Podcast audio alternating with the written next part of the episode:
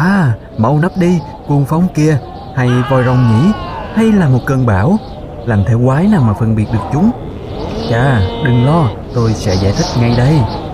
Đầu tiên, rõ ràng là tất cả những hiện tượng thời tiết này đều liên quan tới gió mạnh. Không phải là kiểu qua cầu gió bay đâu, thật đấy, mà là kiểu nhà của tôi đã bị thổi bay đến Nam Cực ấy. Tuy nhiên, trước khi nắm được sự khác biệt thực sự giữa cuồng phong và bão, chúng ta phải hiểu rằng, nói chung, chúng là một và đều được gọi là lốc xoáy nhiệt đới. Lốc xoáy nhiệt đới là một đám mây khổng lồ tập trung trên bầu trời và bắt đầu quay ngược chiều kim đồng hồ do áp suất không khí rất thấp. Sau một thời gian, nó hút ẩm từ khắp nơi, trở nên to hơn và nguy hiểm hơn. Sự quay vòng này có thể gây ra vấn đề hoặc không, nhưng đặc tính không đổi của nó là lốc xoáy luôn hình thành trên đại dương hoặc biển. Ngoài ra, nếu bạn sống ở vùng khí hậu ôn hòa hoặc lạnh hơn thì không có gì phải lo lắng, ngay cả khi nhà bạn nằm ngay sát bờ biển, bởi vì bạn sẽ chỉ nghe về lốc xoáy trên bản tin thôi. Rốt cuộc, cái tên lốc xoáy nhiệt đới sinh ra là có lý do, chúng chỉ hình thành ở các khu vực nhiệt đới hoặc cận nhiệt đới vì chúng cần tới nước ấm. Thế nếu chúng giống nhau thì sao lại có tên khác nhau? Câu trả lời ngắn gọn là để làm người ta bối rối. Còn câu trả lời dài thì đến ngay sau đây. Như tôi đã nói, lốc xoáy nhiệt đới có thể không gây ra mối đe dọa nghiêm trọng nào cho người dân. Trên thực tế, lốc xoáy nhiệt đới còn xảy ra nhiều hơn bạn nghĩ. Nhưng chỉ một vài cơn lốc mới có thể phát triển đủ lớn và mạnh để trở thành cuồng phong hoặc bão. Phiên bản yếu nhất của lốc xoáy nhiệt đới được gọi là áp thấp nhiệt đới. Nó cũng có mây xoáy như vậy, thường kèm theo bão, nhưng gió thì không cao lắm. Những cơn gió mạnh nhất là 62 km/h. Cao đấy, nhưng nó hiếm khi xảy ra. Trên đất liền, bạn chỉ cần đóng kín cửa nẻo và ở trong nhà là ổn. Bạn thậm chí có thể ngắm cơn bão dữ dội trong khi ngồi bên bậu cửa sổ với một tách sô-cô-la nóng. Tuy nhiên, nếu bạn bị mắc vào một vùng áp thấp nhiệt đới ở vùng biển rộng thì có thể gặp rắc rối vì sức gió đủ lớn để lật thuyền. Đồng thời, mưa lớn và sét sẽ làm tình hình còn tệ hơn. Khi gió mạnh hơn 62 km/h, nó sẽ được gọi là bão nhiệt đới. Đây là một mối đe dọa nghiêm trọng hơn bạn nên trốn trong nhà là tốt nhất vì sức gió lúc này sẽ lên tới 117 km/h. Hãy tưởng tượng một chiếc xe chạy tốc độ tối đa trên đường cao tốc, đó chính là sức gió trong cơn bão nhiệt đới đấy. Và chỉ khi gió trở nên mạnh hơn thế thì nó mới có thể được gọi là cuồng phong hay bão. Và ở đây ta sẽ phân biệt được sự khác nhau giữa chúng. Đó là chúng chẳng khác gì nhau cả. Nếu một cơn bão nhiệt đới lớn có tốc độ trên 120 km/h xảy ra ở Bắc Đại Tây Dương hoặc Đông Bắc Thái Bình Dương thì nó gọi là cuồng phong. Nếu nó nằm ở vùng Tây Bắc Thái Bình Dương thì đó là một cơn bão, tất cả phần còn lại thì là như nhau và một cơn cuồng phong có thể trở thành một cơn bão hoặc ngược lại nếu nó di chuyển từ khu vực này sang khu vực khác. Chúng ta nghe nhiều về cuồng phong hơn bão vì Đại Tây Dương ấm hơn Thái Bình Dương và nước ấm thì đóng vai trò là một loại nhiên liệu cho lốc xoáy. Nước bay hơi và sau đó ngưng tụ lại trong không khí lạnh tạo thành những đám mây kết tụ lại với nhau và bắt đầu xoay theo gió. Bằng cách này, lốc xoáy có thể bao phủ các khu vực cực kỳ lớn và biến thành quái vật thực sự trong điều kiện thích hợp. Nhưng còn voi rồng thì sao? Chúng có giống như lốc xoáy không? À không, trên thực tế, chúng có vài điểm khác biệt Trước hết, lốc xoáy nhiệt đới chỉ hình thành ở những khu vực ấm áp trên đại dương. Chúng không bao giờ có thể xảy ra ở bất cứ nơi nào khác. Voi rong, trái lại, thích ở đâu thì đổ bộ vào đó, kể cả trên biển lẫn đất liền. Nhưng thế chưa phải là tất cả. Bạn thấy đấy, voi rong là một luồng không khí xoáy từ trên trời xuống. Nó xuất hiện trong giông bão và là hệ quả chứ không phải là nguyên nhân gây ra thời tiết cực đoan. Cột khí sẽ rơi xuống mặt đất và tốc độ gió ở đó có thể đạt tới 160 đến 480 km/h. Không cần phải nói, bất cứ điều gì nằm trên đường đi của nó đều sẽ bị cuốn lên cao, dù là người, ô tô hay thậm chí là nhà cửa. Nhưng dù có sức mạnh khủng khiếp, voi rồng chỉ là hiện tượng cục bộ và tồn tại trong thời gian ngắn.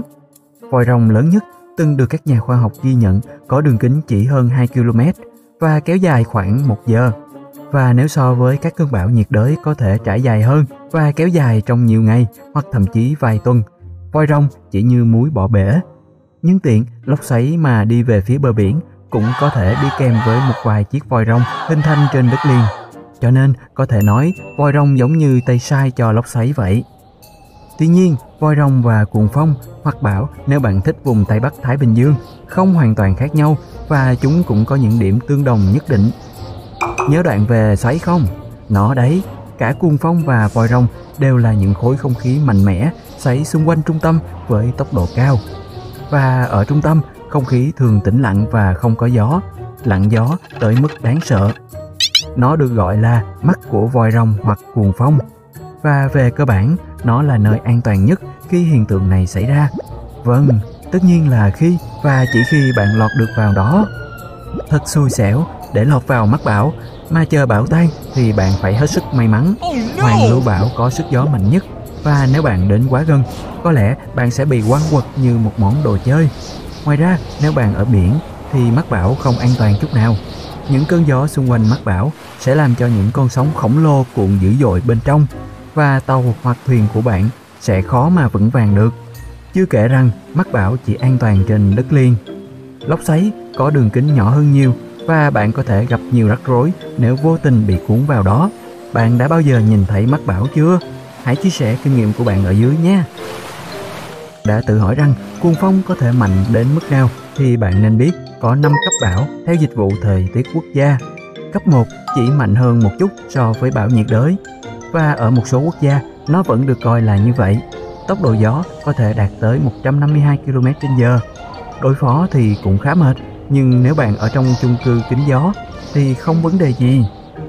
Cấp 2 là một câu chuyện khác hoàn toàn.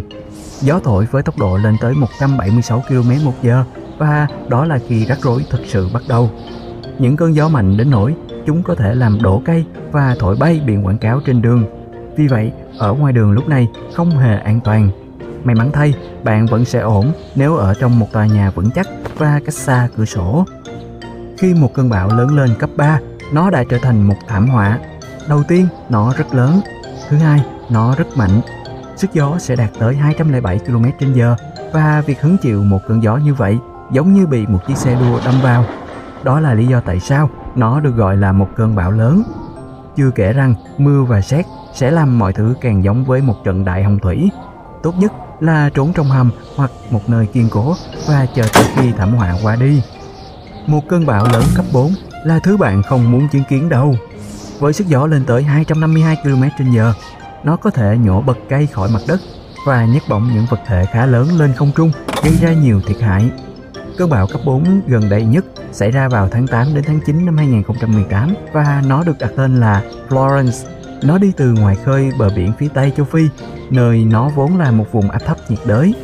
Và nó đã tăng kích thước và sức mạnh cho đến khi trở thành một trong những cơn bão mạnh nhất trong những năm gần đây. Và cuối cùng, một cơn bão lớn cấp 5 là thứ cần tránh bằng mọi giá. Trong các kiểu phân loại khác, nó thậm chí còn được gọi là siêu bão và chuyện này thì rất khủng khiếp Tất nhiên, điều đáng sợ nhất là sức mạnh của nó. Và siêu bão mạnh nhất trong lịch sử được ghi nhận là cơn bão Island đã tấn công vào vùng biển Caribbean vào tháng 7 đến tháng 8 năm 1980. Tốc độ của nó là 305 km/h. Nó giống như một con tàu cao tốc làm bằng không khí và nó đã quần thảo liên tục trên một khu vực rộng lớn. Giờ thì ta đề cập tới tên bão nhé.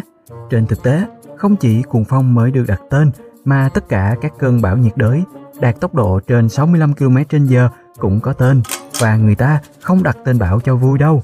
Lốc xoáy thường xuất hiện vào các mùa cụ thể và có lúc sẽ có đồng thời nhiều hơn một lốc xoáy di chuyển theo các hướng khác nhau.